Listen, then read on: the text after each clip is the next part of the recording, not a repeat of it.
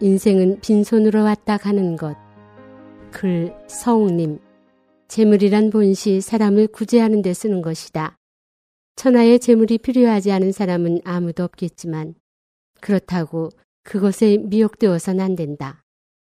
가령 너무 인색하여 동전 한 푼 쓰려고 하지 않는다면 황금을 산더미처럼 쌓아놓은들 스스로 향유하지 못할 것이다.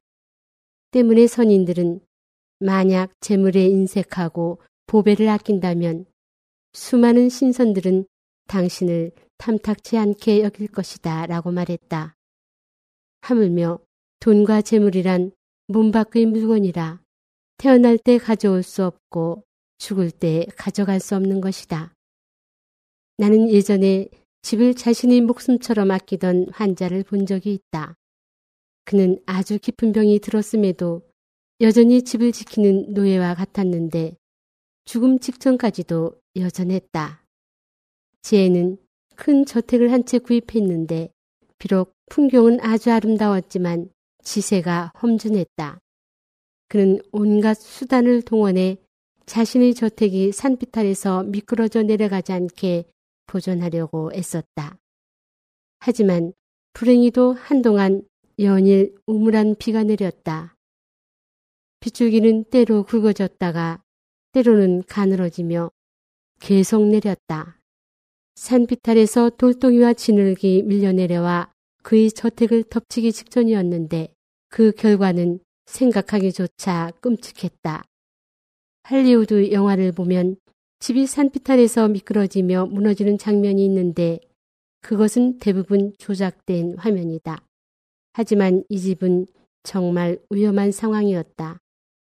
때문에 엽기적인 것을 좋아하는 사람들이 이 쓰러져가는 불안정한 집을 촬영하려고 카메라를 설치해 놀라운 장면을 찍으려 했다. 이런 사람들 중에는 전에 그의 집에서 살다가 쫓겨난 세입자도 있었는데 그는 악의적으로 이 재난을 즐기기 위해 온 것이다. 쟤는 집을 마련하기 위해 빌린 대출금과 이자를 갚기 위해 동전 한 푼이라도 아끼려고 생활비를 크게 줄여버렸다. 그는 또 세입자를 따라다니며 화장실 불을 끄고 자신도 늘 제대로 익히지 않은 음식을 먹었다. 결국 그는 온몸에 병이 들어 병원을 찾아왔다. 그리고 진료비를 아까워하며 치료기간을 줄여 비용을 반으로 내게 해달라고 요구했다. 그는 집 때문에 늘 근심과 걱정에 휩싸였다. 한의학에서는 생각이 너무 많으면 비가 손상된다고 하는데 근심과 걱정은 그러하여금 귀를 쇠약하게 만들었다. 비가 손상되면 육부 중에서 비와 짝이 되는 우위가 손상되며 이로 인해 음식 생각이 없어진다. 그는 언제고 집이 무너져 내릴지도 모른다는 두려움에 떨었고 늘 좌불안석이었으며 매일매일 공포 속에서 살아야 했다. 한의학에서는 두려움과 공포가 오장 중에서 신을 손상시킨다고 본다. 이는 그야말로 일이 닥치기 전에는 우환이 끊이지 않고 일이 닥친 후에는 공포가 끊이지 않는다는 것이다. 이렇게 오랫동안 불안한 생활을 한 것이 그의 병을 키운 원인이었다. 그가 나를 찾아왔을 때는 이미 병이 아주 깊은 상태였다. 결국 큰 비가 내리던 어느 날 그는 소방대원들의 강력한 경고하에 어쩔 수 없이 집을 떠나야 했다. 그는 먹을 것과 입을 것을 아끼며 어렵사리 마련한 소중한 집이 산비탈에서 무너져 내리는 장면을 목격하게 되었다. 집은 완전히 무너져 나무 조각과 진흙더미로 변했다.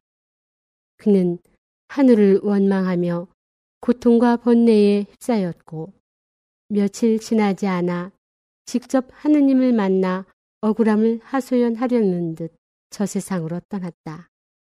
그는 이 모든 것이 모두 자신의 소유라고 여겼지만 사실 그의 명예는 없었다. 지구상의 일체는 그 무엇도 어느 한 개인의 소유물이었던 적이 없다. 사람의 몸도 마찬가지로 잠시 빌려 입는 의복에 불과할 뿐이다. 만약 정말로 죽은 후에도 사람 몸을 가져가고 싶다면 수련을 하는 외에는 방법이 없다. 그렇게 하지 않으면 인생이란 빈손으로 왔다가 빈손으로 가는 공술의 공수고에 불과한 것이다. 나중에 정신을 차리고 후회해도 소용이 없다.